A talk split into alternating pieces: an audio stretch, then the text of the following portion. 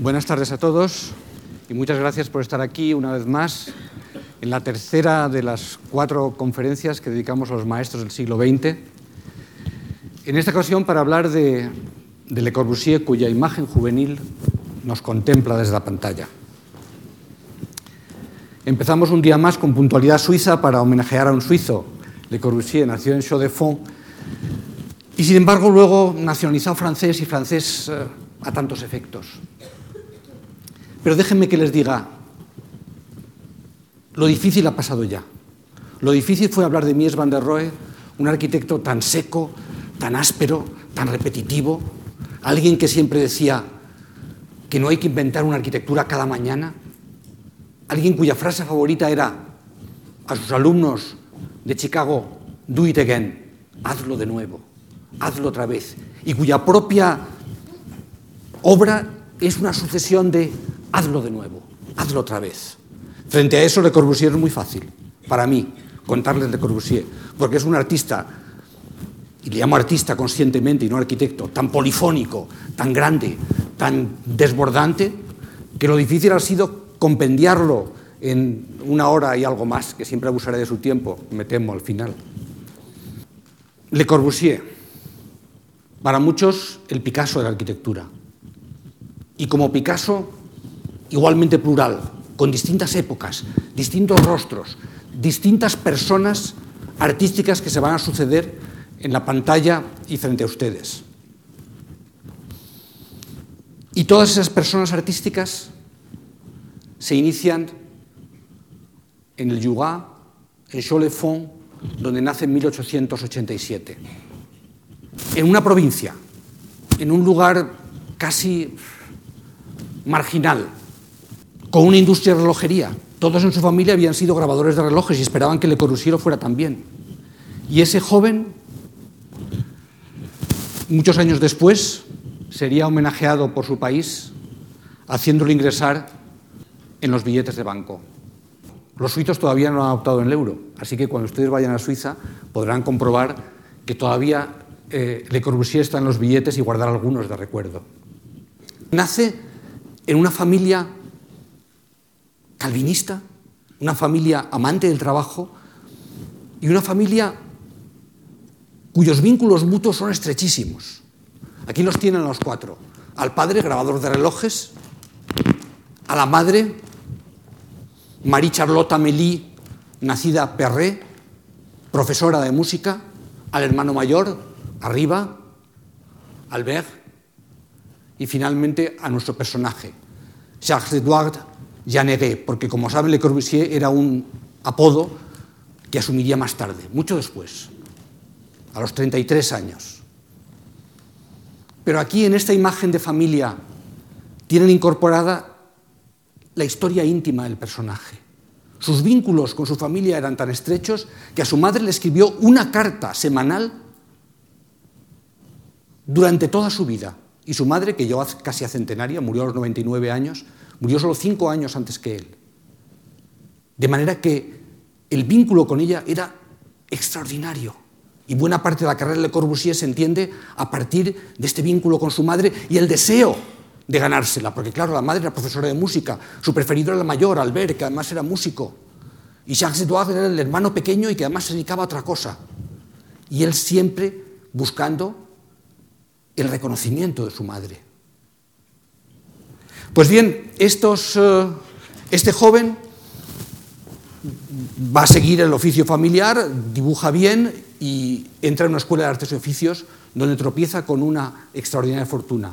Un profesor, Le Platenier, al que ven aquí, que enseguida descubre su talento y que sería no solo su mentor, sino su protector durante la primera etapa de su vida. Es cierto, enseguida descubren que el, que el chico tiene una vista débil y pronto debe abandonar el trabajo de grabar relojes, que es muy difícil porque hay que hacerlo con una lupa, es un trabajo de miniaturista, no era fácil. Y lo reciclan hacia otras cosas. En este caso, hacia las artes decorativas. Le Platenier tenía sus ideas, era un seguidor de Ruskin y entonces estaba fascinado por crear en aquel mundo de, alpino, ¿verdad?, del Jura, en lo alto de las montañas suizas, un'utopia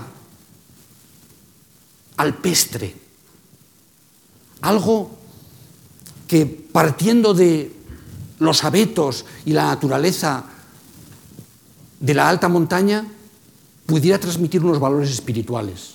Y lo hace geometrizando la naturaleza. Este es el joven Le Corbusier dibujando bajo la tutela de Le Platinier unas naturaleza geometrizada, inspirada en el pino. Algo que serviría, digamos, para decorar, pero también a la larga para gestar su arquitectura. Y cuando todavía es un chaval, Le Platinier le consigue un encargo. Le consigue que le encarguen una casa. Y, y el joven entonces Charles Edouard con sus colegas construye esta que es su primera casa. Como pueden ver, tiene poco aspecto corbuseriano y luego no la sacó en la obra completa. Pero con los honorarios de esa casa se fue a ver mundo. Y con un compañero se fue a recorrer Italia.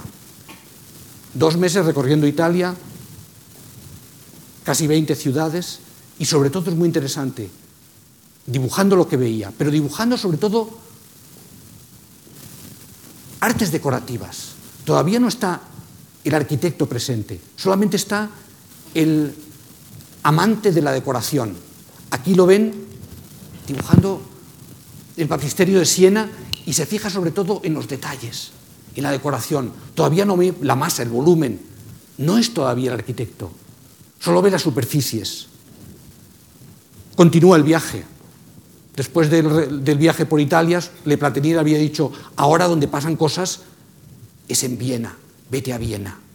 Y pasa cuatro meses en Viena, durante los cuales diseña dos casas por correo.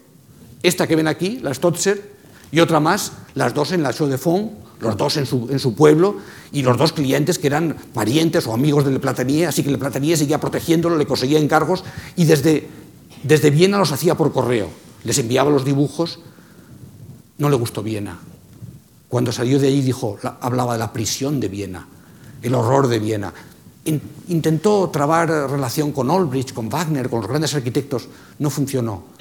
No se encontró a gusto en aquella Viena efervescente.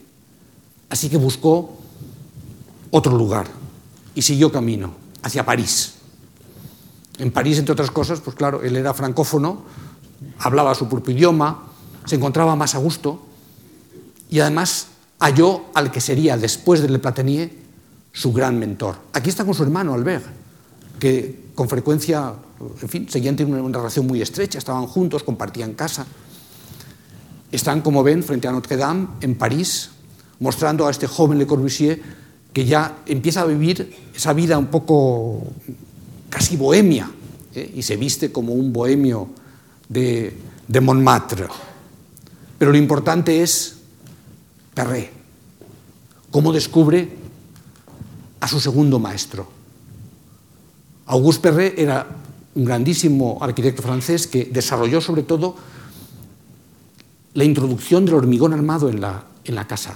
Esta es una, una obra de, de Perret donde él tenía su propio estudio. E inmediatamente el joven Jeanneret le pide trabajo y Perret se lo da. Le Platinier le había dirigido hacia Perret, le había dicho, vete a ver a este señor, que está haciendo cosas interesantes. Le pide trabajo y se lo da, y durante muchos meses está trabajando en el estudio de Perret y aprendiendo con un grande de la arquitectura, y además un grande de la arquitectura con una voluntad de renovación técnica, porque el hormigón armado, esto, esta, esta estructura que ven aquí, dicen, bueno, pues, ¿qué le veo de particular? Bueno, pues tiene cosas particulares. Por ejemplo, fíjense cómo está hecho con una estructura de hormigón armado que aquí está embebida en la fábrica, pero que aquí, de repente, al final, la ven emerger. No es, no es un muro de carga, es una estructura de pórticos de hormigón armado. Esto entonces era una novedad extraordinaria. Y este Perret, a Le Corbusier le hace ver que la arquitectura es algo más que decoración, es algo más que artes decorativas, es algo más que geometrizar la naturaleza para obtener este, esta condición espiritual que Le Platinier buscaba en los Alpes. Pero no es suficiente. Él es un joven inquieto y al poco tiempo emprende, continúa su peregrinación hacia otro de los centros de la creación en aquel momento, Berlín. Antes o después, había que ir a Berlín. En aquel momento, mil novecientos diez, confluyen en Berlín casi todos los protagonistas de nuestra historia. ¿Por qué? Porque él va al estudio de Behrens, el autor de la A E G que hemos puesto aquí, y le pide trabajo. Y Behrens se lo da. En ese momento están trabajando con Behrens, Mies van der Rohe y Gropius. Y Frank Lloyd Wright está también allí, en la ciudad de Berlín, trabajando con Wasmuth, con el editor, en el famoso Wasmuth Portfolio. Ha venido huyendo de América y se ha instalado en Berlín para hacer sus cosas. Así que en aquel momento de mil novecientos diez, hace cien años en Berlín, está Mies, está Gropius y está Le Corbusier, todos trabajando para Behrens. Y Frank Lloyd Wright, muy cerca. Sin embargo, mientras que entre Mies y Gropius la relación es muy estrecha y la conocemos muy bien, no tenemos ninguna huella documental. Ni Mies o Gropius dicen nada de Le Corbusier, ni Le Corbusier dice nada de ellos. Y sin embargo estaban trabajando en un mismo despacho, veinte personas. Le Corbusier lo odiaba, decía, somos veinte negros trabajando para este, que lo que quiere es enriquecerse. Dice, coge más trabajo del que puede hacer, ¿sabes? Y luego no le presta atención. Odiaba a Behrens. Así que la experiencia berlinesa tenía que acabar, y acabó en gran estilo, con el viaje a Oriente, junto con Klipstein, Augusto Klipstein, otro amigo, decide emprender un largo trayecto. Klipstein estaba haciendo una tesis sobre el Greco, tenía que ir a Budapest, y dijeron, bueno, pues ya que vas a Budapest, me voy contigo y después seguimos. Y seguimos hasta Estambul. Aquí fíjense la, la mezquita de Suleimán el Magnífico, una obra de Sinan, el gran arquitecto renacentista eh, turco, que Le Corbusier dibuja y de repente, claro, descubre el Oriente. Y no solamente el Oriente arquitectónico, sino también la fascinación, ¿verdad?, por ese, ese mundo romántico que siempre hemos eh, visto desde Occidente, ¿verdad?, con, con fascinación y temor, ¿no? Y aficionado como es a los disfraces, pues aquí lo ven con su amigo Klipstein, vestido de mujer, en Pera, que es el barrio europeo de Estambul. Y de allí a Grecia, porque cualquier arquitecto tiene que pasar por la Acrópolis y ver el Partenón, y se fotografía con una de las grandes columnas derruidas del Partenón, ¿eh? Esas grandes piezas de mármol pentélico, y la silueta del arquitecto, la silueta que ustedes pueden ver aquí, demasiado iluminada, Lucía, demasiado iluminada, pero en fin, esa silueta que ustedes pueden ver aquí quiere darnos la escala, ¿sabes?, lo colosal de esta arquitectura griega, que también son la medida de sus propias ambiciones. Regresa, regresa por su amada Italia y por su amada Pisa. Pisa había sido siempre, ¿verdad?, su, su su ciudad preferida, y aquí pueden ver uno de sus dibujos de entonces. Y compárenlos con los anteriores. Cuando pasa por Italia primero, solamente decorativos. Ahora no, ahora dibuja el baptisterio, ¿eh?, el Duomo y el cementerio de la, de la Piazza dei Miracoli de Pisa, y está ya aquí su arquitectura. En la, en la presencia de los volúmenes, la masa. El, el arquitecto está aquí ya. Solamente tiene que llegar a florecer. Y florece en la Chaux de Fonds, en su pueblo. Regresa, después de su largo itinerario, de su largo periplo por Oriente, a su pueblecito suizo, en lo alto de las montañas, y abre el despacho. Con grandes eh, credenciales, dice, Charles-Édouard Le Anneguet, que he trabajado con Perret, con Behrens, tal, que, tengo, con, que conozco la arquitectura vienesa. Y pone el cartel, pero no tiene muchos clientes. Como pasa con frecuencia con los arquitectos, el primer cliente acaba siendo su propia familia. Así que esta es la Villa Janegue que hace para sus padres, donde ya pueden ver que esas primeras casas que había hecho, a veces por correo, ¿verdad?, con ese estilo regional, se transforman en algo más depurado, más escueto, con menos eh, detalles innecesarios. Y esta es la casa que hace para sus padres. Espectacular, señorial, una gran vila. Ellos, que eran una familia modesta, de ingresos modestos, los arruinó. Durante años estuvieron pagando la casa, al final no pudieron, tuvieron que mudarse a otro sitio. Un desastre. Él se sintió culpable toda la vida por haber arruinado a sus padres, digamos, embarcándoles en la aventura de hacerse esta gran mansión. Y sin embargo, esta mansión ya la juzgaba que empezaba a ser digna de su genio, porque ya empezaba a haber un deseo de apartarse de las enseñanzas de su maestro Le Platinier, de apartarse de ese mundo más pintoresco, ¿verdad?, del folclore alpino. Y ya quiere incorporar elementos de clasicismo. Un clasicismo para el yuga, decía él, evocando el libro de un personaje que sería también su mentor, una pareja, Walter Ritter y su compañero, que se convertirían para nosotros en una fuente extraordinaria de conocimiento, porque Le Corbusier correspondió con ellos durante muchos años. Era una pareja de homosexuales suizos que habían decidido vivir abiertamente como pareja y se habían ido a Alemania para poderlo hacer, algo mayores que él, pero con los que estableció una relación de, de absoluta confianza. Las cartas de Le Corbusier a, a Ritter son todavía una de las fuentes mayores del conocimiento de la persona, porque el arquitecto lo conocemos bien, dejaba miles de dibujos, croquis, pero la persona la conocemos peor. Y tenemos sobre todo tres fuentes de conocimiento: las cartas de la madre, que les hablaba antes, las cartas a Ritter y, en tercer lugar, las cartas a una amante americana que tuvo intermitentemente durante casi treinta años y que, como se veían solo en un lado u otro del Atlántico y la cosa era complicada, pues mientras tanto se escribían cartas. Entonces él escribía muchas cartas y esas cartas nos contaba lo que hoy sabemos de él y podemos contarles a ustedes.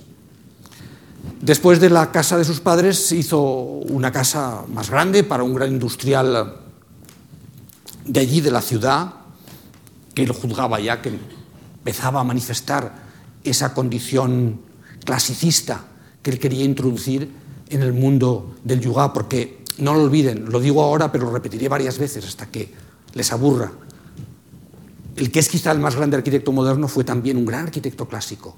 Su obsesión, no solamente por la Acrópolis, que tenía, él tenía pinchado un, una, un un grabado de la Acrópolis encima de su mesa de trabajo, ¿no? No solamente su obsesión por el mundo clásico, sino también por su deseo de reinterpretar el clasicismo con medios modernos. Enhebra como un hilo rojo toda su obra. Y aquí lo pueden ver, cómo intenta introducir en ese mundo de folclore alpino una arquitectura clásica. Y llega la guerra, la guerra del catorce. Él era ciudadano suizo, Suiza era neutral, eh, no es movilizado, pero de repente ve cómo su sueño se descompone. Él había soñado con reunir el refinamiento francés con la eficacia alemana. Él había vivido en París, había vivido en Berlín y decía, lo que el mundo necesita es reunir estos dos mundos, estas dos actitudes frente a la arquitectura y frente a la vida. Y de repente veía a Francia y a Alemania embarcadas en una guerra dramática, cruelísima, una guerra de trincheras, de barro y de sangre, que exterminó la juventud europea de entonces. Hoy no nos damos cuenta de cómo la Primera Guerra Mundial del catorce y el dieciocho fue un hecho trascendental. Cambió el mundo, cambió el antiguo régimen. Nada volvió a ser igual después de entonces. Ni la posición de la mujer, ni la, ni, ni la relación entre los jóvenes y los mayores, ni... todo el antiguo régimen se derrumbó. Y se derrumbó en aquellas trincheras de barro del Marne. Y él entonces ya como arquitecto piensa en la reconstrucción. Va a haber que construir mucho. Las guerras están destruyendo muchas cosas. E inventa un sistema para reconstruir el mundo. Ese mundo devastado por la Primera Guerra. Lo llama el sistema dominó, que es un juego de palabras. Por un lado viene de domus, casa, en latín, y por otro dominó, porque como ven, tiene la fichita que él había dibujado, tiene como seis puntitos que son los seis pilares. He puesto esta imagen muy grande porque es casi un ideograma de la arquitectura de Le Corbusier. Y muchos dirán, pero si parece solamente pues una, una casa en construcción, ¿qué tiene esto de particular? Tiene de particular que por primera vez Le Corbusier reduce la arquitectura a nada más que un forjado y nada más que un pilar. Como ven, entre los forjados y los pilares, no hay articulación ninguna. Simplemente la arquitectura se reduce a su mínima expresión. Pero ojo, como soporte de otro tipo de cerramientos. Ustedes ven el dominó y dicen, claro, él luego decía, aquí inventé la nueva arquitectura, la arquitectura desnuda, la arquitectura reducida a sus principios. Pero él, cuando propone las casas dominó, las propone, como ven aquí, con un cerramiento al final que tiene este aire de clasicismo depurado. Pero vean, por ejemplo, aquí es muy bonito cómo estas fichas de dominó, este seis de dominó, se va superponiendo en la planta para formar al final esta propuesta, que fue su primera propuesta de vivienda barata para reconstruir la Europa devastada. Y hace el que sería su último gran proyecto en La Chaux-de-Fonds, ¿eh? Una gran vila donde pueden ver que ese clasicismo que había aprendido con Berlage se manifiesta de una manera rotunda. Por un lado hay un unas formas elementales, el cubo, la mitad del cilindro, y luego, sin embargo, hay unos gestos todavía en que hablan de la voluntad de articular con molduras, con referencias a una arquitectura clásica. Es una arquitectura todavía de compromiso entre la modernidad y el clasicismo. Pero para este joven, Chaux-de-Fonds le había dado todo lo que podía darle. Así que en el año diecisiete... cuando la guerra no había terminado todavía, se va para París. Se va para París y se instala allí definitivamente. Mucho más tarde se haría ciudadano francés, pero de entrada ya deja Suiza y se instala en París, y desde París iniciará una vida nueva. Y una vida nueva en la cual hay un personaje que va a jugar un papel importantísimo, que es Ozenfant, un pintor. Aquí tienen en el estudio Le Corbusier, el primero que establece en París, A, a nuestro héroe, Le Corbusier, sosteniendo una vasija serbia. A su lado, Albert, su hermano mayor, y aquí Ozenfant, alguien del que hablaremos más, porque es en el que resucita en, en el joven Jeanneret el deseo de ser pintor. Él había pensado muchas veces, ¿y si siguiera una carrera artística? Pero no está seguro. Y en el fondo, pues por la influencia del Platinier, se dedica a las artes decorativas, luego a la arquitectura, pero siempre sigue pensando, ¿y si iniciara una carrera artística? Y de repente con Ozenfant dice, puedo hacerlo. Ozenfant es pintor y le convence, tú puedes ser tan bueno como yo. Y empiezan a pintar juntos. Este es el Le Corbusier de entonces, el Le Corbusier que vive una vida muy solitaria en París, sin parejas que les conozcamos. Visita con frecuencia los prostíbulos y dibuja a las pupilas a veces en, con imágenes que eh, casi afrentan el pudor, pero por las que él siente una gran fascinación. El sexo entre mujeres, le, le, hay docenas de dibujos suyos en distintos, casi siempre prostíbulos, hay que decirlo, en Barcelona, en Argel, en Buenos Aires, en París también, ¿no? Eran unas sus obsesiones. Y él sigue viviendo solo, ¿eh? En ese estudio un poco eh, desvalido de aquel París de posguerra. Y empieza a pintar. Empieza a pintar, inicialmente intentando lograr la abstracción, intentando acercarse, depurar ese lenguaje que él tenía, que era un lenguaje al final pues, figurativo. En este cuadro, La Cheminée, del año dieciocho, sufrió un desprendimiento de retina que le hizo perder la vista de un ojo. A partir de esa fecha, Le Corbusier solamente tendría visión monofocal. Tanto es así que él, cuando se compraba las gafas, estas gafas redondas, que casi son un símbolo del arquitecto, pedía que le hicieran descuento, porque decía, solo necesito graduados en un ojo, ¿no? Perdió la vista en un ojo. Algo que podía imaginarse por esas deficiencias que había tenido el joven, que no había podido seguir la carrera de grabador de relojes porque tenía la vista débil, pero que parece un drama extraordinario para alguien que dijo, «Je n'existe en la vie qu'à condition de voir», no existo en la vida salvo porque veo. Para él la mirada era fundamental. Y de repente perdió la vista en un ojo, pero conservó la del otro. Y con un solo ojo hizo seguramente el trayecto más extraordinario de la historia de la arquitectura del siglo veinte. Perdió la vista en un ojo, pero siguió pintando. Obviamente, conocen Fan.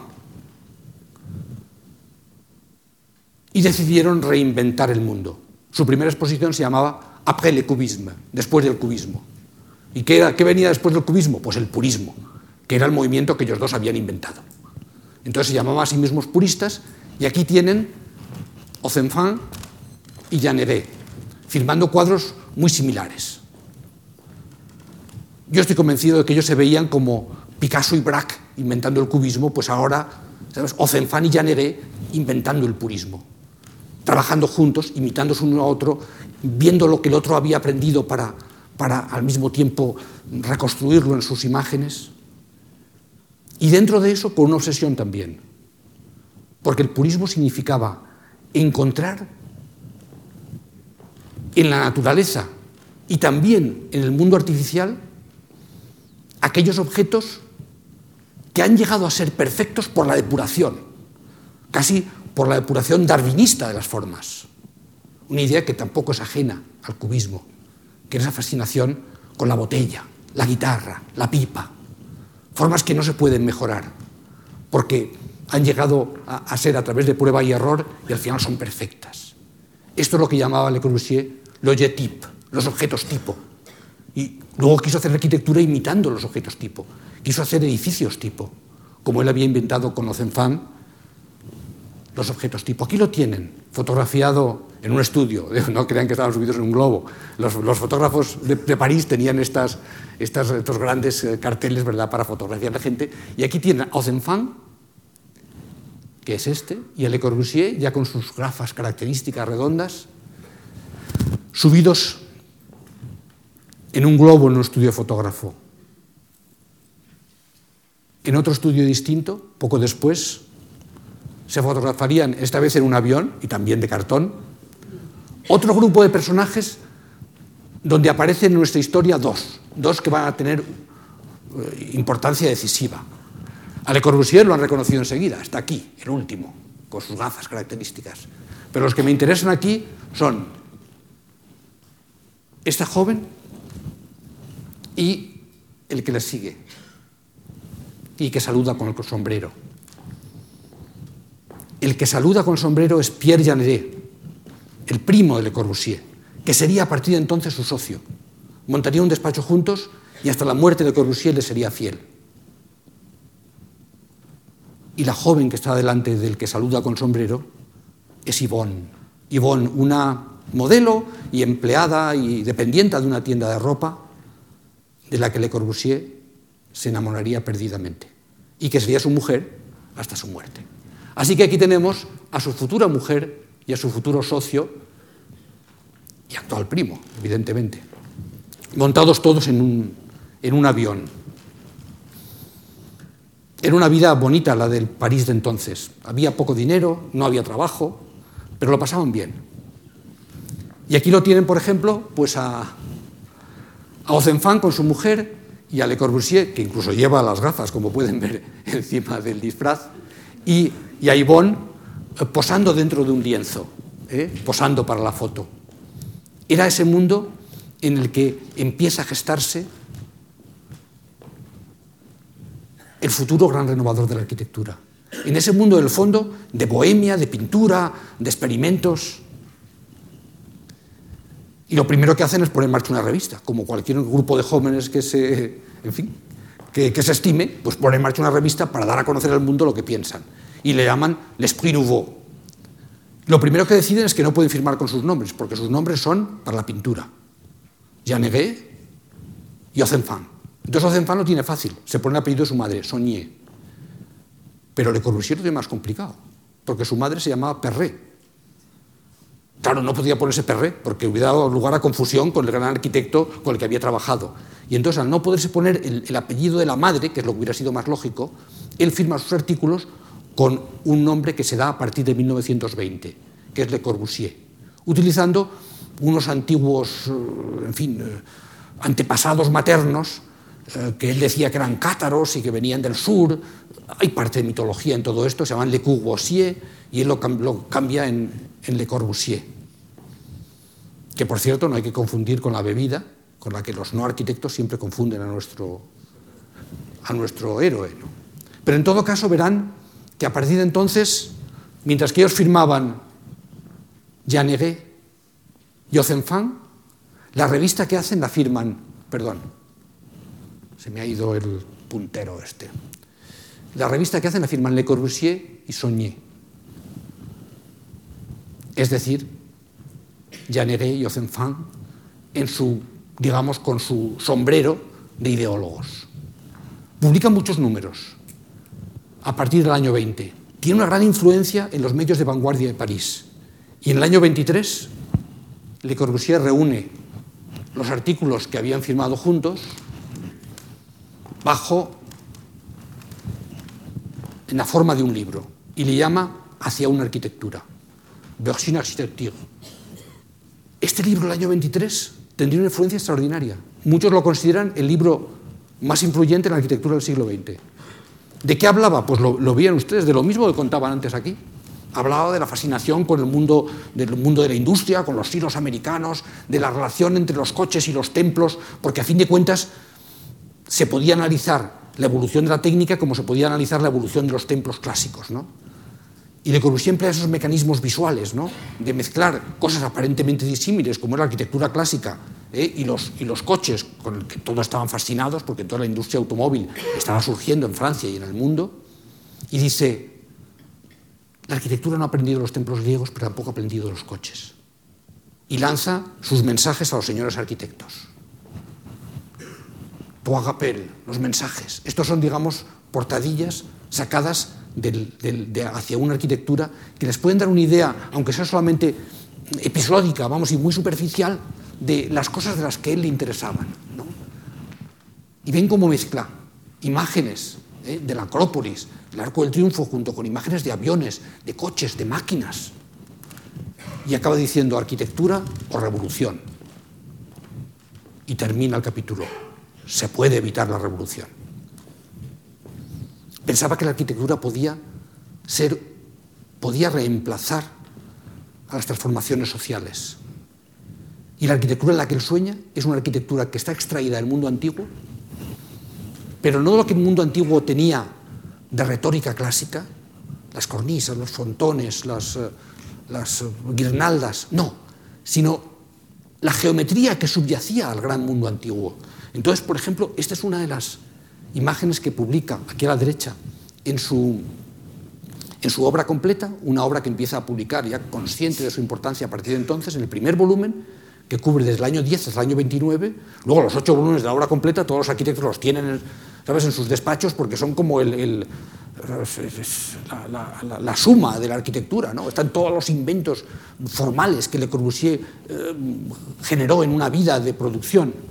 Pero ya en el primer volumen, y ya consciente, digamos, de la importancia que va a tener, él dice: mi arquitectura es simplemente extraer, con este dibujo, la antigua Roma, esa geometría de cilindros, de pirámides, de, de cubos, de prismas, de esferas, que subyace a esta arquitectura y no la vemos.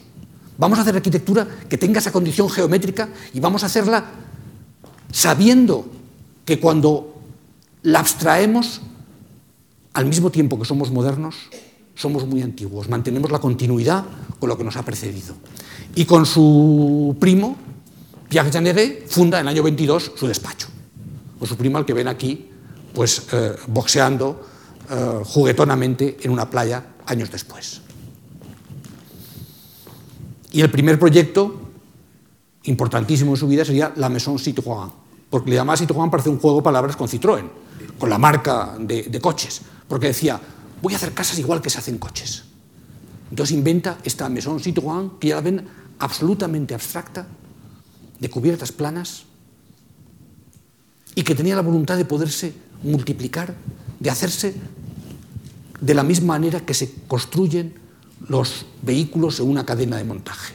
Y, por supuesto, para intentar conseguir que estas casas se pudieran fabricar, él habla con fabricantes de vehículos. Y verán que muchos de sus planes urbanos, pues al final Son, son fabricantes de coches los que los financian.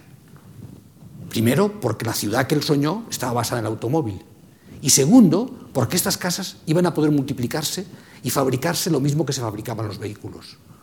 Él estaba convencido de que los fabricantes de automóvil eran grandes héroes de la cultura y los arquitectos eran personajes arcaicos que había que reemplazar si no conseguían aprender de los fabricantes.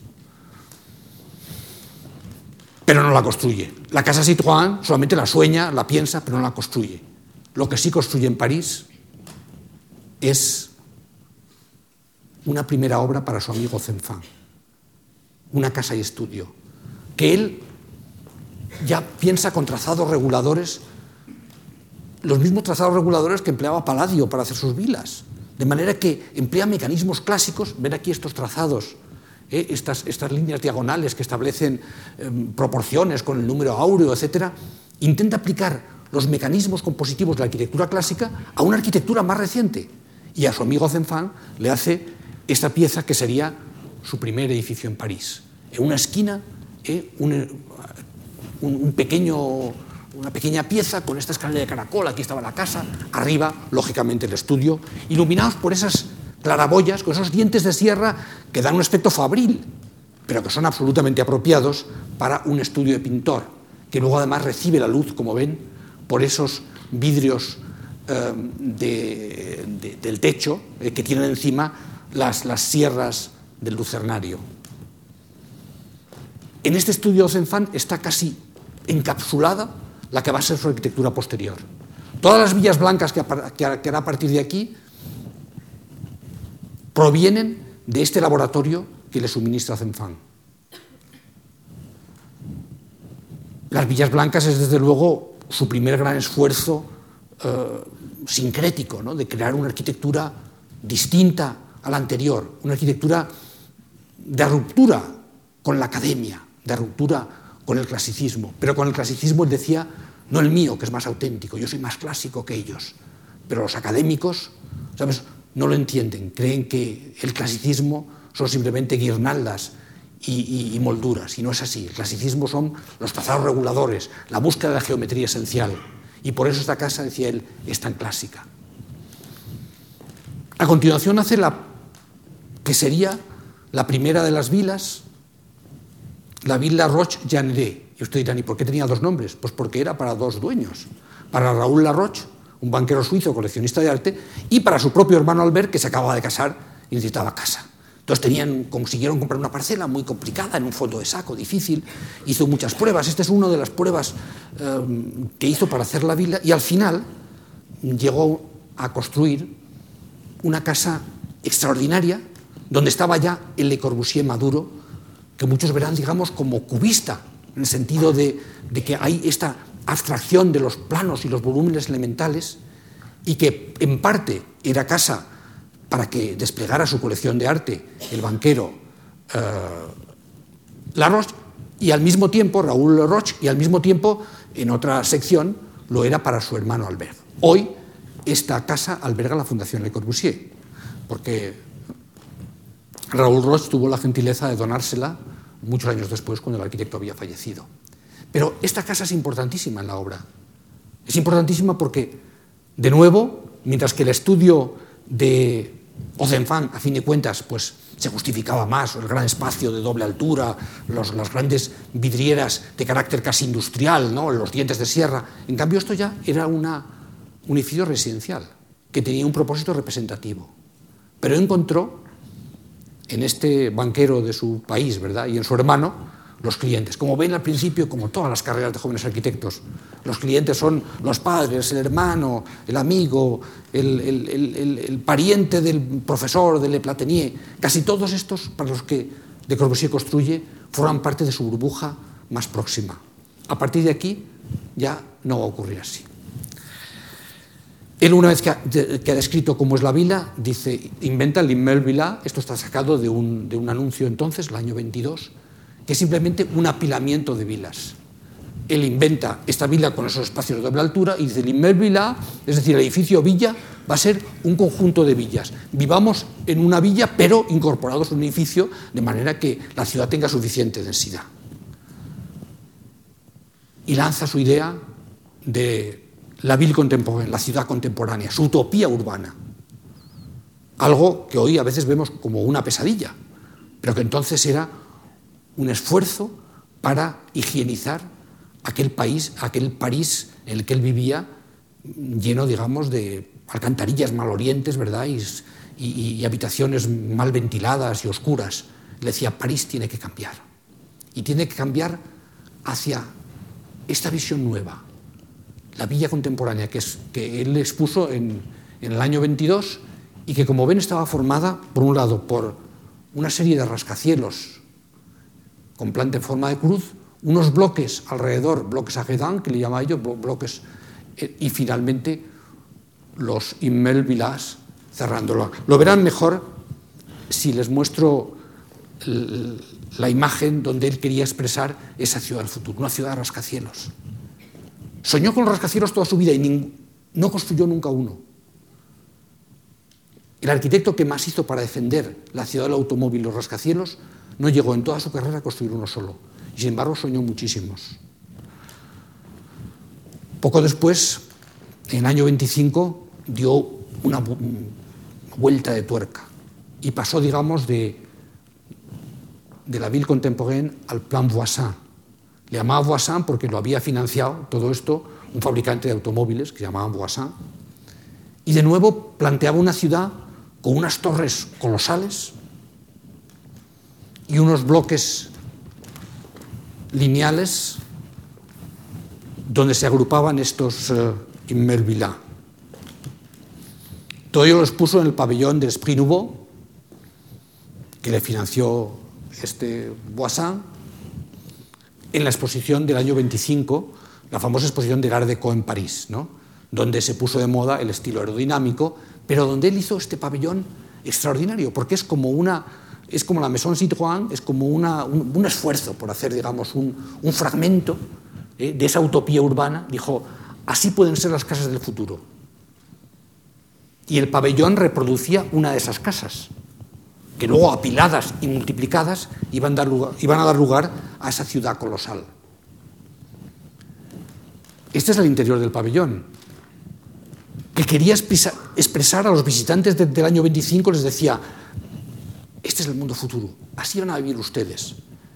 Van a tener este tipo de muebles, este tipo de espacios, hasta esta decoración, como él mostraba con los lienzos de sus amigos, en este caso Leyé. Y finalmente, construyó, después de tanto teorizar, construyó, construyó un pequeño barrio, también para otro fabricante de automóviles, en Pessac, cerca de Burdeos, que le llamaban el Quartier Moderne, el barrio moderno. Y aquí lo ven en el año veintiséis, el día de inauguración.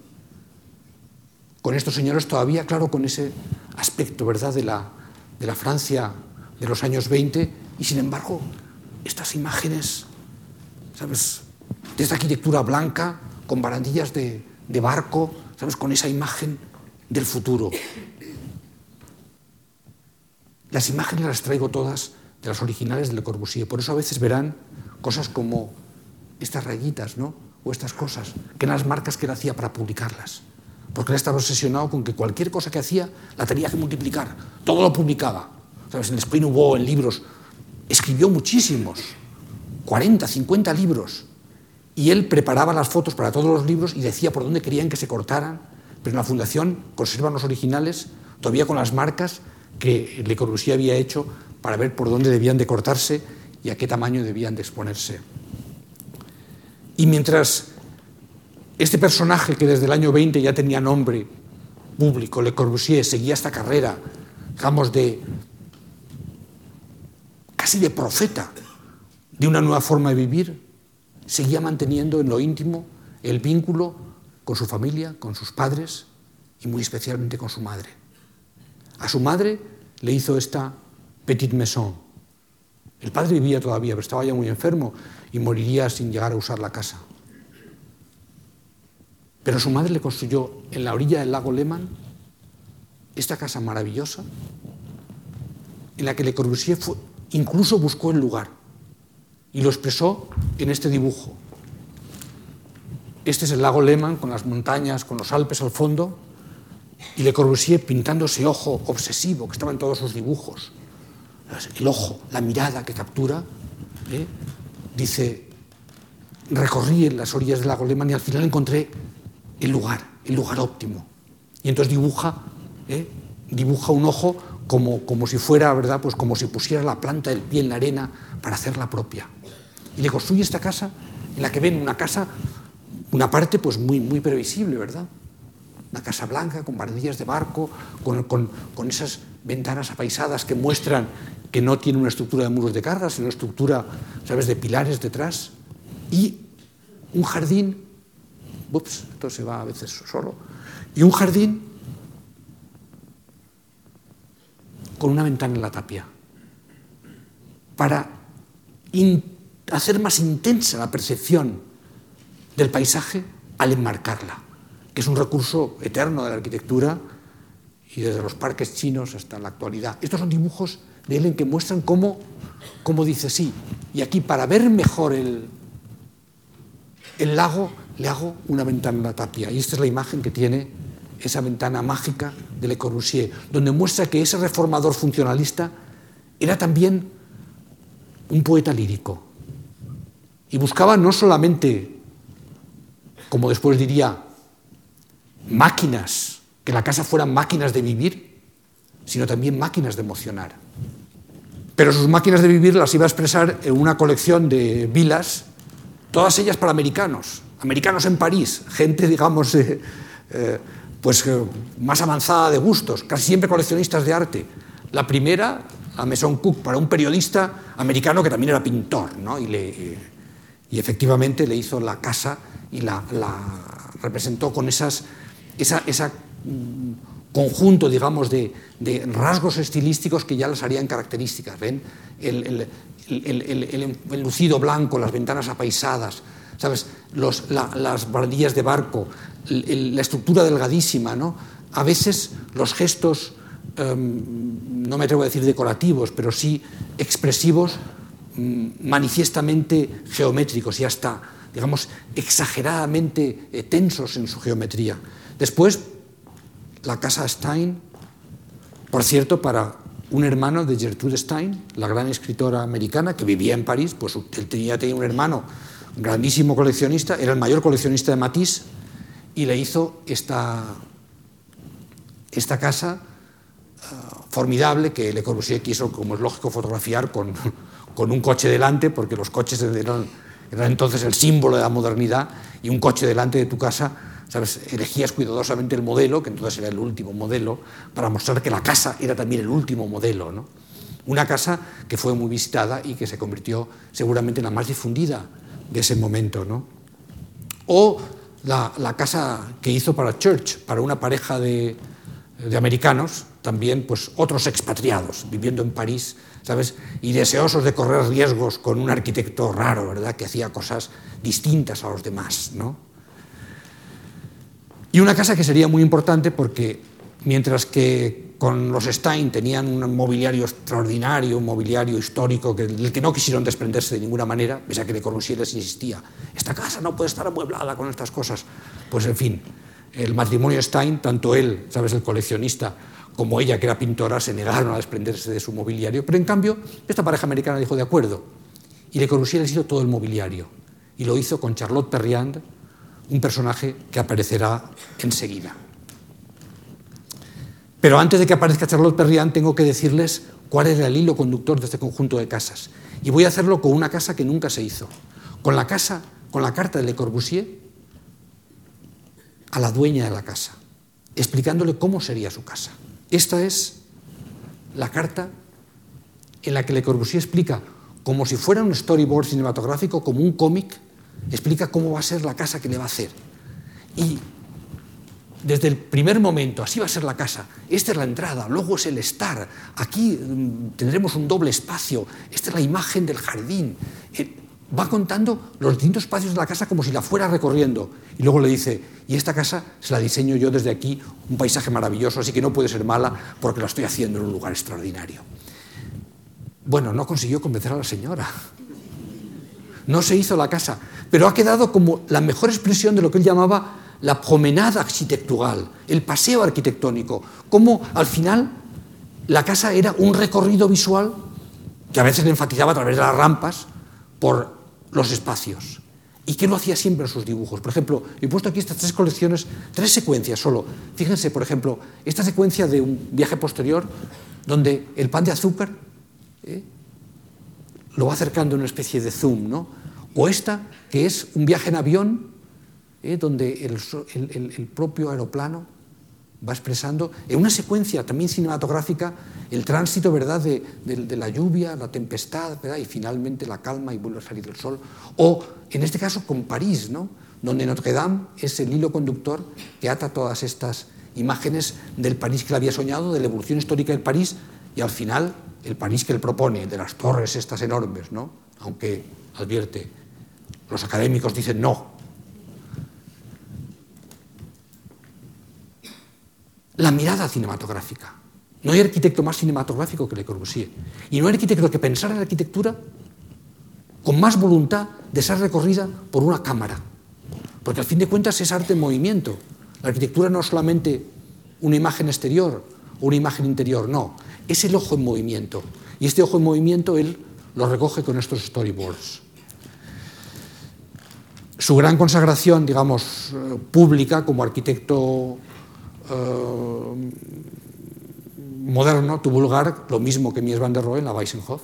La Weissenhof en Stuttgart, ¿sabes? Esa gran, uh, ese, ese gran esfuerzo que aquí lo he querido perdón, representar con, con las figuras de los arquitectos que intervenían. Algunos los conocen ya.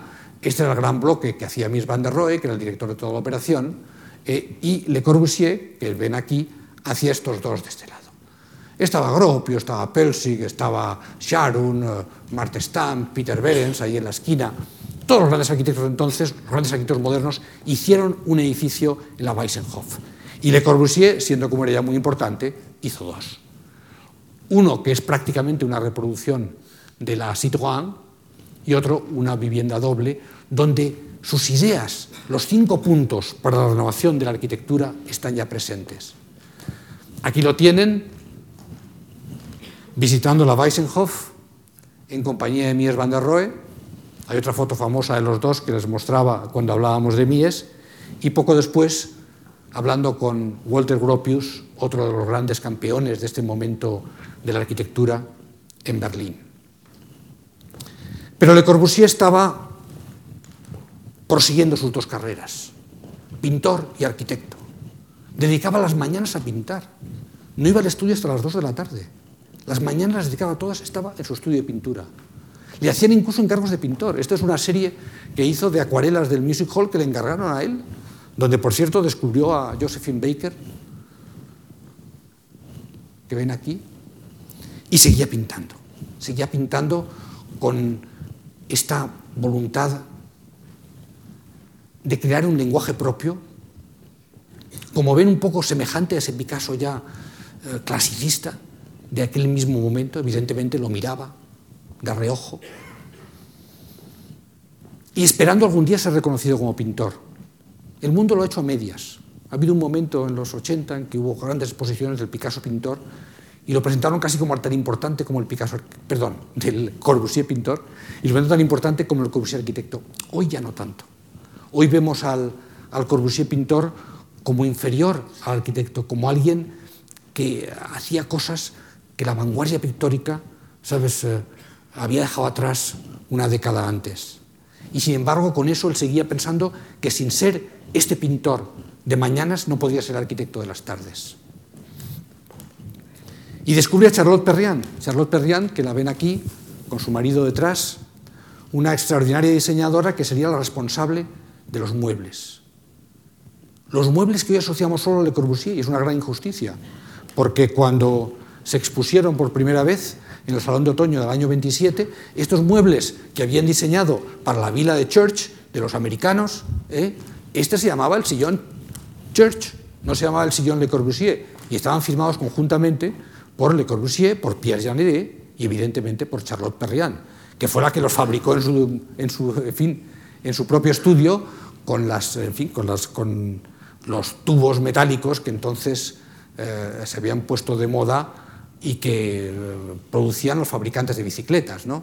Entonces, tanto, perdón, tanto el, el, el famoso sillón, ¿no?, como el otro más delgado, o la tumbona, en la cual está aquí la propia Charlotte Perriander eh, recostada, eh, serían con lo que Le Corbusier amueblaría la mayor parte de sus obras de ese periodo.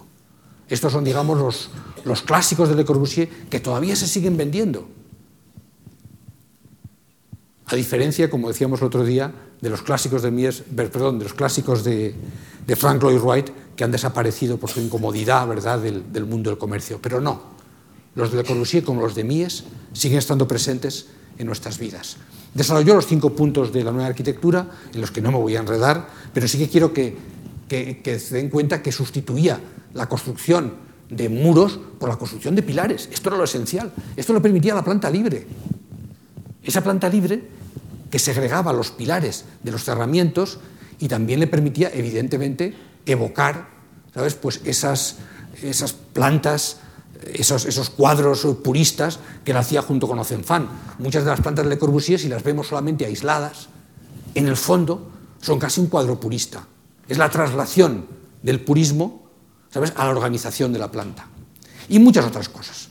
El, los pilotis, la, la fenêtre en longueur, es decir, que él entre esos principios tenía el que las casas debían estar sobre, sobre pilares para que la vegetación pasara por debajo, que debían de tener, debían sustituir las ventanas antiguas por ventanas apaisadas para que la iluminación fuera más generosa, etcétera, etcétera. Esos puntos de la nueva arquitectura él los cuajó en lo que sería su manifiesto de este momento, la Ville Savoie, una, una casa cerca de, de París, en un lugar que es, en fin, el equivalente a lo que sería la Casa de la Cascada para Wright, eh, o La, la casa Farnsworth para mí es Mies van der Rohe. Esta sería su gran obra, como ven, digamos, expresando eh, todas esas ideas suyas de, de la, la, la ventana apaisada, la, la casa sobre patitas para que entre debajo eh, la vegetación y el coche, la, la azotea eh, utilizable.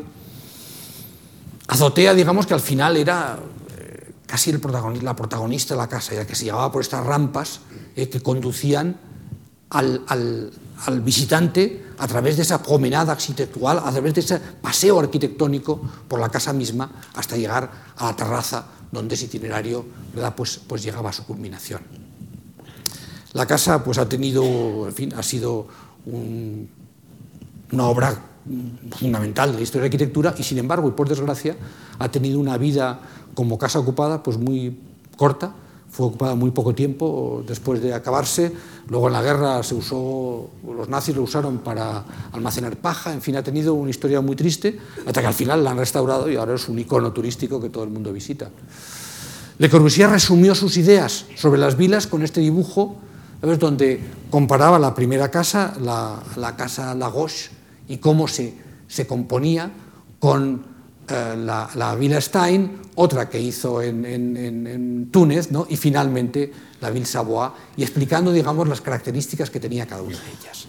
Pero esto a nosotros no nos preocupa porque tenemos que pasar un, a una etapa siguiente y tenemos que despedirle con su única obra surrealista, que fue la azotea que hizo para el señor Beistegui, como ven aquí, con un césped absurdo en lo alto de una azotea parisina, una... Una, una, una, en fin, una apertura de chimenea que evidentemente es solo falsa, y todo para permitir, digamos, que, que, el, que el Arco del Triunfo o la Tour Eiffel, que aparecería por aquí si la foto fuera un poco más extensa, aparezcan como bibelots colocados sobre la propia chimenea.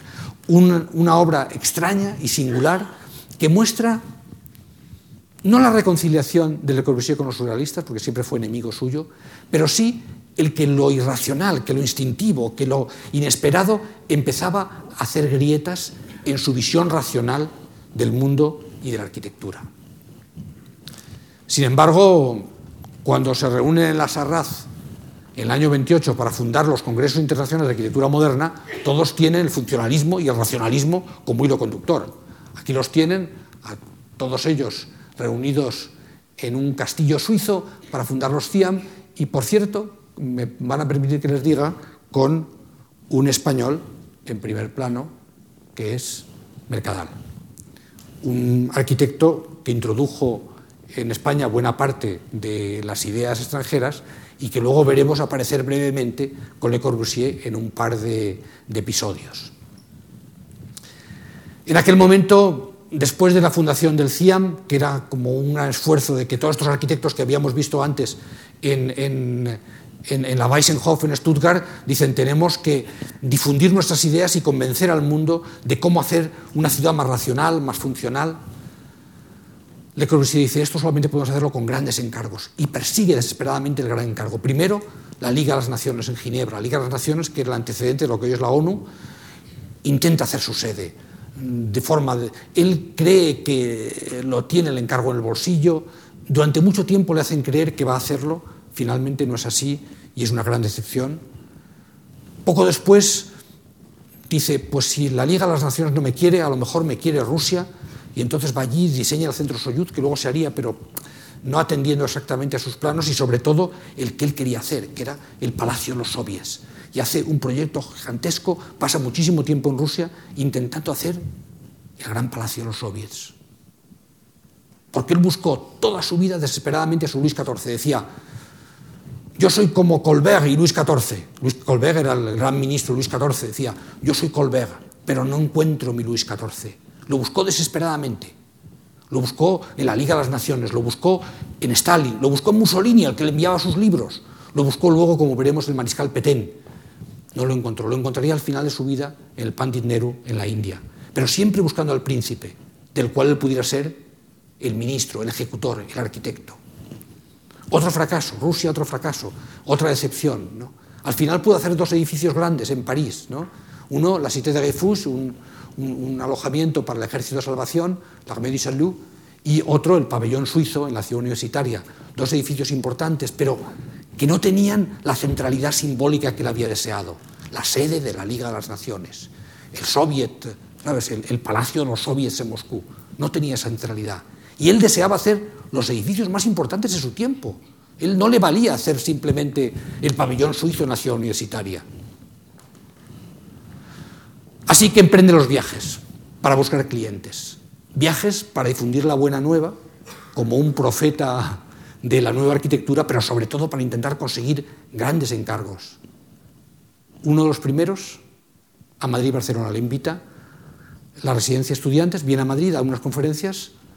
Mercadal, como ven aquí, le lleva a visitar el Escorial, aquí es donde delante la Galería de Convalecientes, y en Barcelona luego pues tiene también, como en Madrid, mucho éxito, da grandes conferencias, los periódicos lo recogen, digamos, con, con gran extensión, y luego entabla una relación con Barcelona que tendría, que, en fin, que tendría un desarrollo muy largo y que, además de, como en todos sus viajes, pues a frecuentar y dibujar a las mujeres del barrio chino, pues le llegaría hasta el presidente Maciá, que ven aquí, para el que propuso un plan, en el que también colaboró, como ven, Gropius, aquí ven a Le Corbusier, junto a Maciá, está Gropius también, y también dos españoles, el pequeño Mercadal, que hemos visto ya antes, y también José Luis Sert, su principal discípulo y el que sería, digamos, el, el, el corbuseriano oficial en España y después, como decano de Harvard, en Estados Unidos. Después de España, América, el mundo nuevo, Buenos Aires, eh, donde ya mmm, anunciaban eh, con estos... Eh, anunciaban sus libros, hacía una arquitectura, la nueva traducción de una arquitectura, el evangelio de la nueva arquitectura, y al mismo tiempo sus conferencias en Buenos Aires, donde les convenció que Buenos Aires era, desde luego, más importante que Nueva York y no podía quedarse detrás. Pero para eso tenían que hacer los proyectos que les proponía. Sus conferencias eran, lo comentábamos ahora, eran espectaculares, porque él tenía un, un, un gran eh, tablero y dibujaba estos papeles que ven aquí, los dibujaba mientras hablaba. Y según iban terminando, había una cuerda de un lado a otro del escenario y los colgaba con pinzas. De manera que empezaba la conferencia aquí y la terminaba en el otro lado y la gente podía ver todo lo que había dicho durante la conferencia dibujado.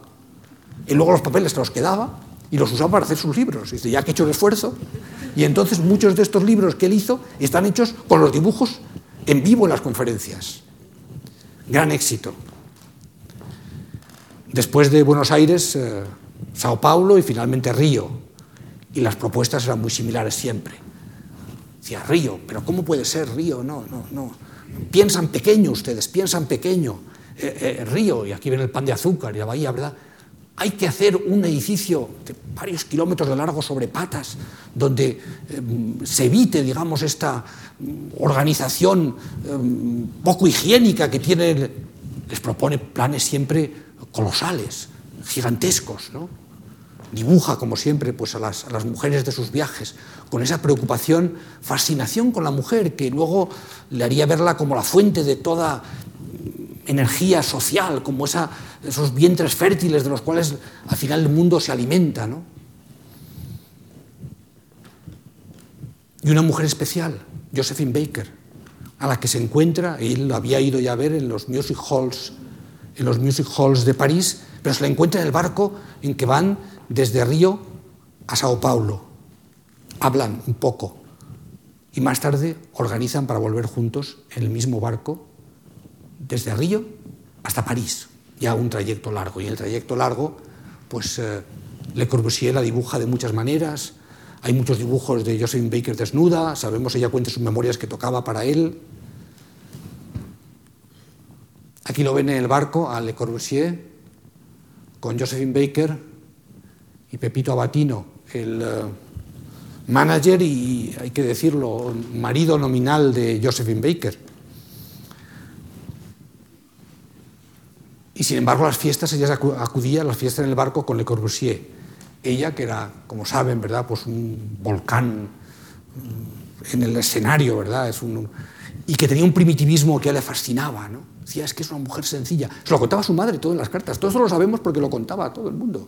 O sea, que inmediatamente radiaba sus descubrimientos. Y en este caso ven a Josephine Baker con la cara pintada de blanco, de payaso, y a Le Corbusier, ¿sabes?, de pirata, vestido de negro.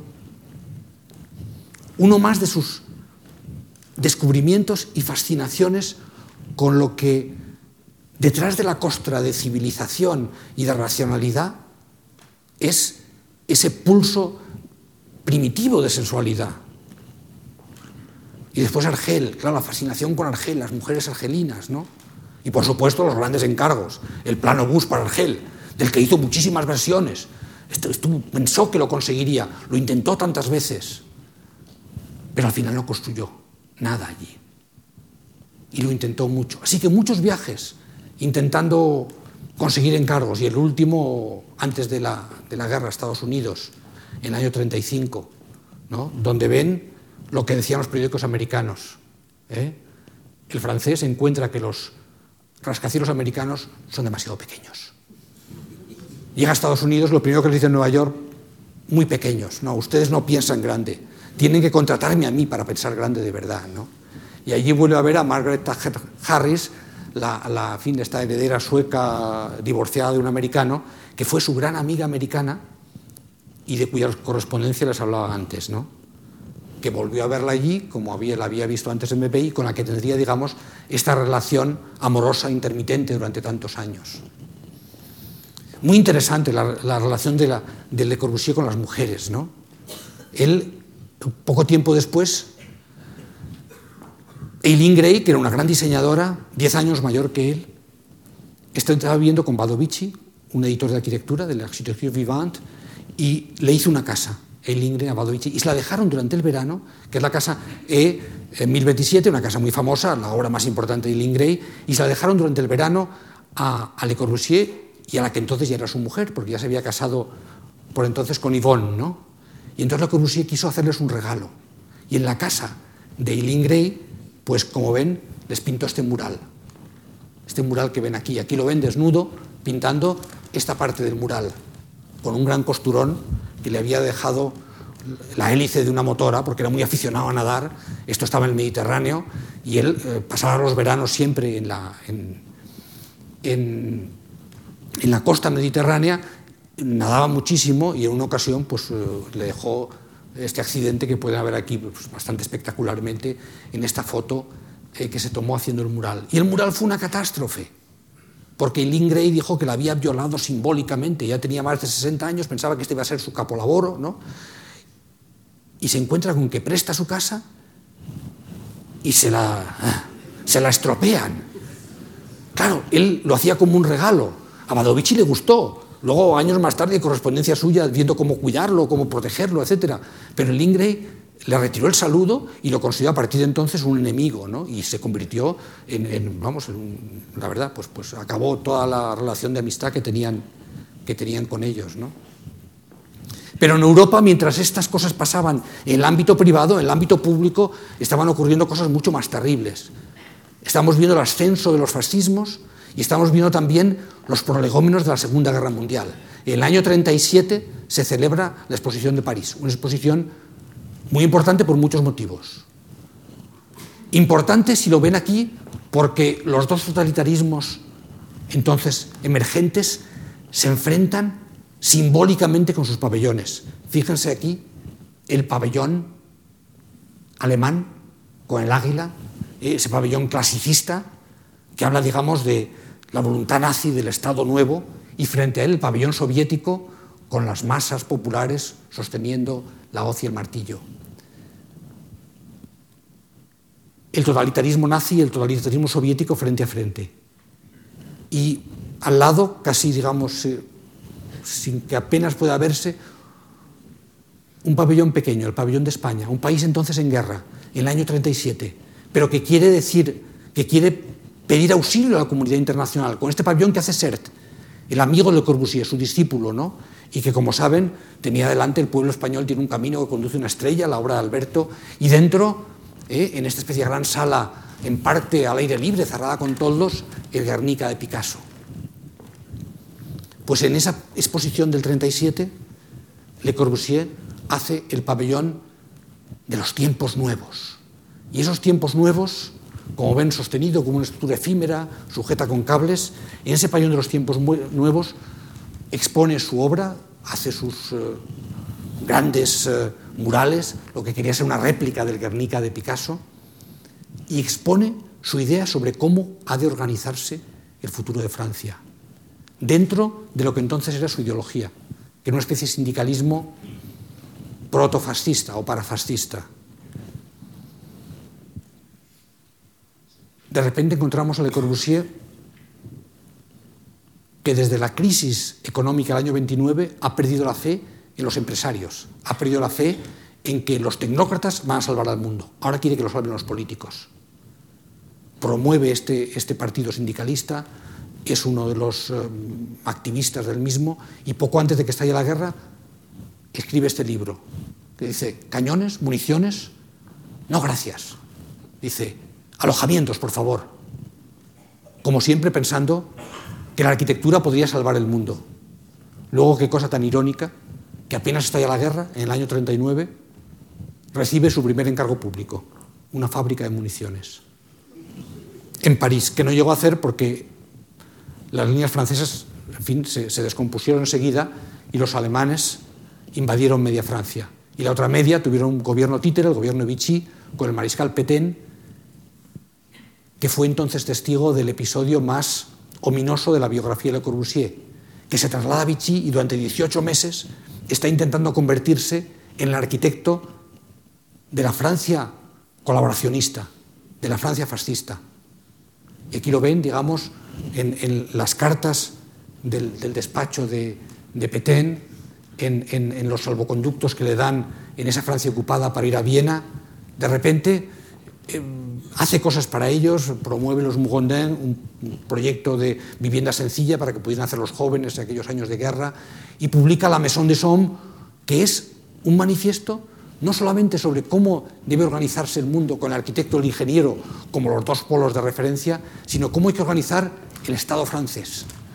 Un Estado francés que proviene de la historia y del imperio y que en el fondo es un intento de refundación ideológica de Francia. Podemos decir un extravío, podemos pensar, no, perdió la razón, no, no. Muchos no lo entendieron. Su primo Pierre se fue a la resistencia. No podía entender que Le Corbusier se hubiera ido a Vichy a intentar trabajar para Pétain. No podía entenderlo. Y sin embargo, sus cartas a la madre de estos años son entusiastas. Siente que está tocando el cielo con las manos y dice: por primera vez estoy cerca del poder, por primera vez creo que voy a realizar mis sueños, porque nunca he estado tan cerca de ese Luis catorce que había soñado y del cual quería ser su Colbert. Todo eso se descompone, abandona Vichy, es, en fin, los franceses y los alemanes empiezan a tener, eh, como saben, reveses bélicos, eh, la guerra empieza a cambiar de signo y Le Corbusier se refugia en su intimidad. A partir de entonces ya no hablará de política. Inventa el modulor, un sistema proporcional al que le da incluso una versión femenina, como ven aquí, eh, con una mujer enmarcada en el círculo aquel de Leonardo, un sistema proporcional que él pensaba que podía regenerar la arquitectura, y de repente regresa, terminada la guerra en el año cuarenta y cinco, a Guy de Sèvres, a su estudio de siempre, abandonado, cubierto de polvo. Uno puede pensar que la vida de Le Corbusier había acabado aquí. A muchos de los grandes, de los arquitectos importantes eh, eh, que colaboraron con los nazis, eh, terminó su carrera, como es lógico, pasaron por comisiones de desnazificación. Le Corbusier milagrosamente no es así. En el año cuarenta y cinco todos le perdonan. Su primo Pierre, que había luchado en la Resistencia, vuelve a trabajar con él. Sus discípulos regresan con él. Y los ministros de la reconstrucción, los ministros de De Gaulle, le piden que colabore con el país. Súbitamente se, se le olvidan, se les perdonan, ¿sabes?, su trayecto durante la guerra, y de repente Le Corbusier vuelve a poner en marcha su estudio y a trabajar en los encargos más importantes. El gobierno francés lo envía como representante francés a la comisión que va a hacer el edificio de las Naciones Unidas en Nueva York, que va a ser, digamos, lo que antes era la Liga de las Naciones en Ginebra, el gobierno mundial. Él piensa, cuando veis los que le rodean, que va a conseguir el proyecto. Esto es un collage suyo donde está al final el proyecto que él hace. Cree que va a poder hacer esta vez, sí. No ha podido hacer otras cosas, pero va a hacer la sede del gobierno mundial, las Naciones Unidas en Nueva York. Al final no es así. El proyecto se lo quita Wallace Harrison, le copian lo que había hecho, se siente frustrado, otra decepción más, otra gran obra que no puede hacer. Y sin embargo, una obra que sí hace es su primera gran obra residencial, la unidad de habitación en Marsella, que la piensa como un botellero donde cada una de las piezas eh, que ven aquí se insertan en una gran malla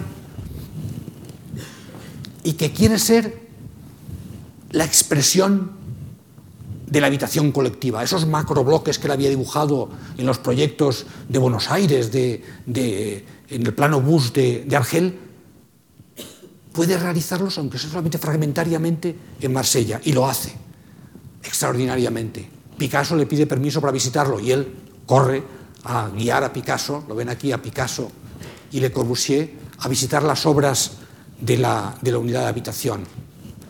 Una habitación que al final, digamos, se levanta impecable, como un gran gesto de exaltación de lo colectivo, porque al final son casi celdas con espacios de doble altura, pero con calles interiores, con una terraza,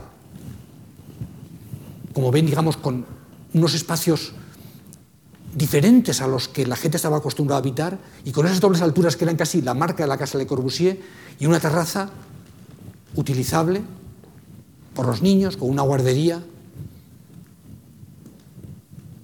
que contiene al mismo tiempo la exaltación de lo colectivo y la presencia de lo irracional en este Le Corbusier tardío, donde él ya ha dejado de creer en la función, en la razón, ya cree en otras cosas. Y dentro de este paisaje geométrico ven aquí cómo lo inesperado empieza a emerger, cómo esa, esa, esa, ese mundo primitivo de las rocas, de las fósiles, de la... aquello que él había llamado ya no objet type, sino objet à réaction poétique, los objetos de reacción poética, empieza a aparecer en su arquitectura. Todo el mundo de lo irracional, de lo inesperado, de lo lírico, que es lo que nebrará la última parte de su carrera. Y estos dibujos que le he dicho de conchas son los que ahora gobiernan su obra. La primera de las obras que realiza entonces es acogida con absoluto espanto por la comunidad arquitectónica. Ronchamp, una capilla en lo alto de un cerro que al final construye con estas formas difíciles, digamos, de referenciar a ninguna cosa, expresionistas, que evocan un casco de barco, unas alas de monja, unas torres encapuchadas. ¿Qué era aquello? El viejo maestro racionalista se había hecho irracional. Estaba, digamos, persiguiendo casi los mismos fantasmas que Mendelssohn en los años veinte. Sus colegas, claro, le, le critican, pero le critican de forma feroz. Lo expulsan de ese Sancta Sanctorum de la modernidad. Lo había hecho para, para el padre Couturier, un, un dominico, un hombre muy culto, que quería, digamos, modernizar el arte sagrado. Y fíjense ustedes, las ceremonias de inauguración, esto fue un poco más tarde, pero de qué manera, digamos, este objeto nuevo se impone en el mundo, con qué radicalidad. Hoy es un lugar de peregrinación, pero de peregrinación ya no, digamos, de, de, como lo había sido históricamente, de peregrinación religiosa, sino de peregrinación arquitectónica. Es seguramente el edificio más conocido del siglo veinte. Y sin embargo fue recibido con absoluto espanto, como una pedrada de irracionalidad en el edificio de la razón. Este es el gran muro perforado, ¿verdad?, por ventanales con el modulor. Esto que le había inventado este sistema proporcional, ¿eh?, intentando dar sentido a todo eso. Y esta es la imagen interior. A través de la exploración de lo sagrado, él entra en contacto con esa sustancia primitiva de sí mismo. Y poco después, para el mismo cliente, de nuevo Le Couturier, cerca de allí, un monasterio, la Touguette, y un monasterio que él reinterpreta pensando en la cartuja de Emma que había visto en sus viajes, en, en la condición de la regla que rige la vida de los monjes, y lo hace, pues sí, con fragmentos que se dirían extraídos de la unidad de habitación, nada más que las celdas, el, lo que entonces llamó el béton brut, es decir, el hormigón sin acabar, con, os, con esas texturas rugosas muy distintas a las casas de los años veinte, todas, digamos, perfectamente lisas, eh, con sus carpinterías metálicas, eh, marcando las, las aristas. Ahora no, ahora todo es rugoso, todo es táctil, todo habla de otras cosas. Y sin embargo sigue siendo moderno. Es, sí, un claustro, pero no un claustro por el que se pueda recorrer, porque es un claustro sobre patas, ¿eh? Y luego la, la, la capilla con los, con los tubos que hacen entrar la luz de forma distinta. Es de repente una arquitectura nueva, una arquitectura del Corbusier viejo que nadie puede entender. Aquí trabaja con él el arquitecto y músico Xenakis, y hacen los ondulatorios con estos problemas, digamos, de, de proporción, intentando reconciliar las armonías musicales con las armonías del modulor. Es todo, digamos, un gran poema sinfónico, a veces difícil de interpretar y sin embargo fascinante. En una visita hace muchos años yo hice esta foto que me parecía que lo resumía, ¿eh? El viejo Le Corbusier, Le Corbusier racionalista del banco, y al lado el Le Corbusier que emerge, ese Le Corbusier que viene, digamos, del magma, y que no es solamente una cita japonesa, no es solamente una referencia a la naturaleza geometrizada como una roca artificial, habla de lo que no podemos controlar porque está más allá de nosotros. Y todo eso lo podrá hacer al final, al final de su vida, ¿dónde? En la India, en Chandigarh, una ciudad nueva. La partición entre India y Pakistán había dejado el estado del Punjab, la capital Lahore había quedado en Pakistán, había que crear una capital nueva porque el, el Punjab eh, indio no tenía capital, y el Pandit Nehru llama a Le Corbusier. Bueno, no lo llaman a él, llaman a Maxwell Fry y Janet Drew, a otros arquitectos, pero al final los arquitectos recurren al maestro y traen al maestro con ellos. Viaja a la India, se empapa de su cultura. Con el Pandit Nehru discute cómo va a ser. Y traza una ciudad nueva. Una ciudad nueva donde la cabeza ya no es como antaño, ¿sabes?, los tecnócratas en los que él había pensado que salvarían el mundo en los años veinte, sino las instituciones democráticas, que al final acaba diseñando él mismo. En este plano del Capitolio ven los que serían los tres grandes edificios que, que realizaría, que es el, el Palacio de Justicia, el gran... la Gran Asamblea y luego el Secretariado, nada, un edificio funcional para oficinas, porque el Palacio del Gobernador nunca se hizo. Y la mano abierta, su gesto, un poco evocadora de la paloma de Picasso. Él quería que fuera un símbolo de unidad, de integración, en un país devastado, un país roto en pedazos, ¿verdad?, por, por, que había sufrido una sangría de, de, de, de centenares de miles de personas asesinadas y masacradas en la separación entre hindúes y musulmanes que supuso la segregación de Pakistán. Lo intentó, pero tampoco funcionó. El Punjab ha vuelto a dividirse. Ahora en estas instituciones que Le Corbusier creó hay, hay varias capitales dentro. Los sikhs han revelado todo, todo aquel esfuerzo de Le Corbusier de intentar, digamos, gobernar el mundo a través de la arquitectura. Yo creo que lo expresa muy bien Chandigarh y al mismo tiempo manifiesta su fracaso, su fracaso tremendo, ¿no? Sin embargo, el edificio, los edificios son colosales. Por ejemplo, este, el, de, el del Palacio de Justicia, con la mano abierta al fondo, y aquí la foto, digamos, del edificio terminado, que fue el primero que se acabó, y aquí lo ven a Le Corbusier inaugurándolo con los notables de la India. Las cartas a su madre de esta época. Al fin he hecho algo que merece la pena. He llegado, él entiende, al fin he encontrado a mi rey Sol. Eh, al fin tengo, digamos, un líder político que ha confiado en mí para hacer no solamente una nueva ciudad, sino los edificios representativos de la nueva ciudad. Y lo más difícil, cómo hacer el Palacio de la Asamblea. Cómo hacerlo, qué difícil, cómo representar la nueva India.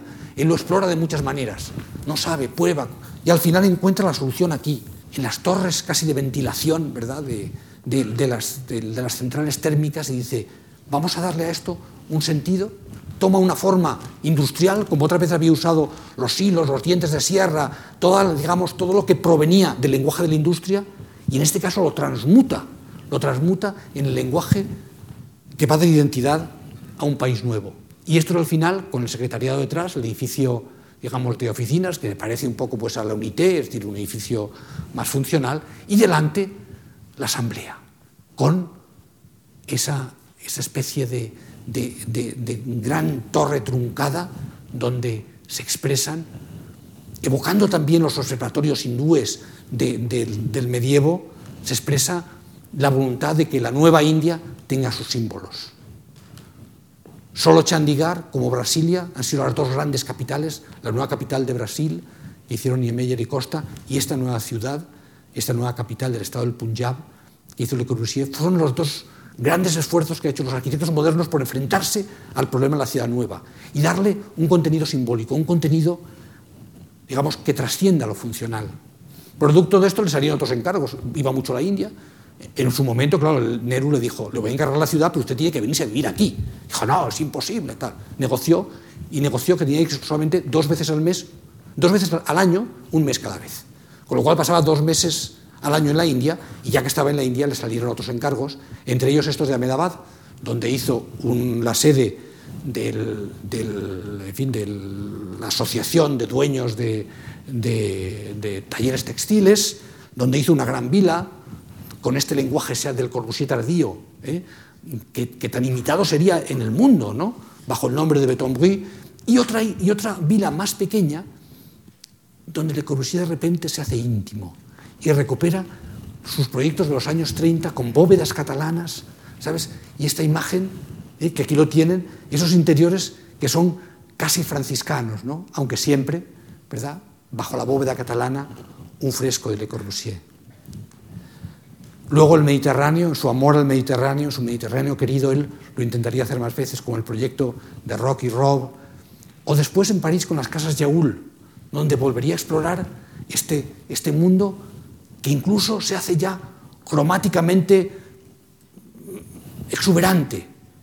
El Le Corbusier de la pureza maquinal de las villas blancas, de repente se ha hecho el Corbusier de las texturas rugosas y de los colores vivos. Esta es la carta de colores que tenían que emplear para pintar las Jaul, como ven aquí, en esta foto de época.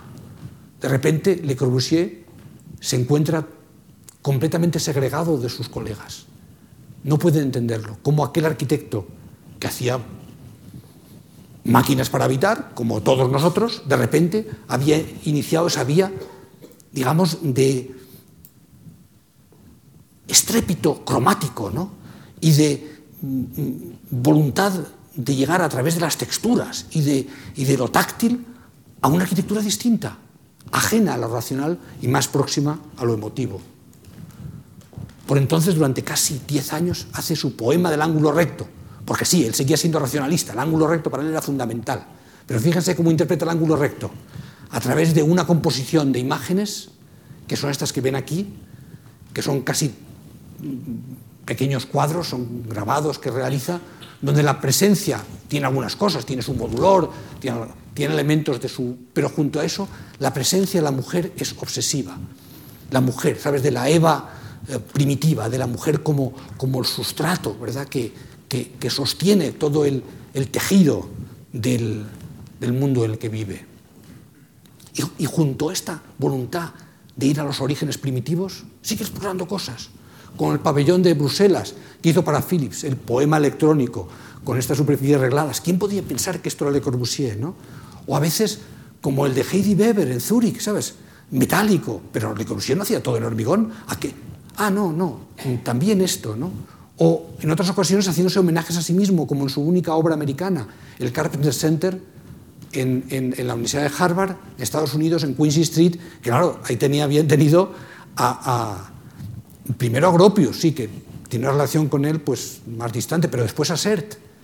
A Sert como decano, un corbuseriano de disciplina absoluta, y construye, digamos, este, este, estos dos grandes riñones enhebrados por una rampa eh, que los cruza, una promenade eh, a escala del campus americano.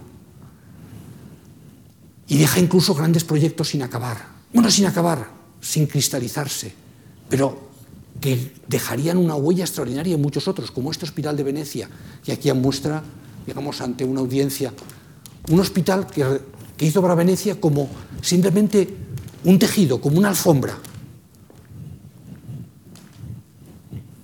Todo lo que después haría el Team Ten, los Mad Buildings, la voluntad, digamos, de hacer una arquitectura tejida, proviene de este proyecto no realizado de Le Corbusier en Venecia. Era ya un viejo, y seguía dando lecciones a los jóvenes. Pero para él, la única aprobación que quería era la de su madre. Y seguía escribiéndole cada semana. Aquí ven un dibujo que hizo de su madre, de Amélie, a los noventa y un años. Viviría hasta los noventa y nueve. Pero en un periodo muy corto murieron tanto su mujer, Yvonne, como poco después su madre, y Le Corbusier se sintió súbitamente huérfano. Cuando murió Yvonne, después de la cremación, le entregaron las cenizas, la cremación era incompleta, y extrajo el hueso de una vértebra, una vértebra cervical, que no había llegado a quemarse, y se la guardó. Y la llevó siempre en el bolsillo hasta que murió. Decía, esto es lo que me queda de Yvonne. Cuando dibujaba la ponía encima del tablero. Y si no, la llevaba en el bolsillo y la acariciaba.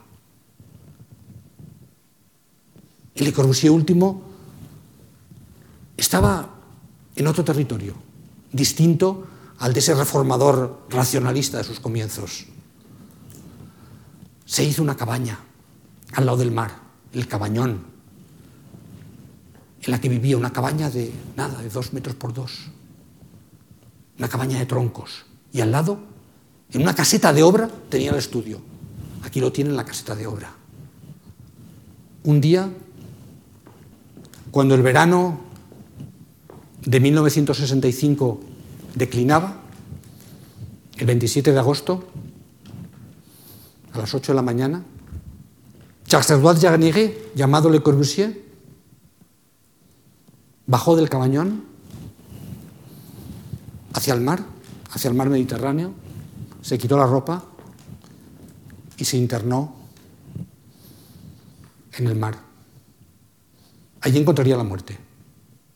Unos días más tarde, Malraux haría el elogio fúnebre con grandes discursos, eh, guardias de honor, desfiles en la Cour Carrée del Louvre. Pero él había querido que sus restos se enterraran junto al Mediterráneo, y así fue. Después los trajeron y sus discípulos mezclaron sus restos con un puñado de tierra de la Acrópolis y una vasija de agua del Ganges, en una tumba frente al mar. Los setenta y ocho años que median entre su nacimiento en Chaux-les-Fonds y su muerte en el Mediterráneo fueron para él un itinerario de conocimiento, en el que transitó del dogmatismo fundamentalista hacia el mundo de las emociones, transitó desde la geometría hacia ese mundo de caracolas y ese mundo de piedras artificiales que colocaba en sus obras. Pasó, en el fondo, de las certezas a las emociones, de las ideas a las formas y de la nieve al mar. Muy buenas noches y gracias por su atención y su paciencia. Gracias.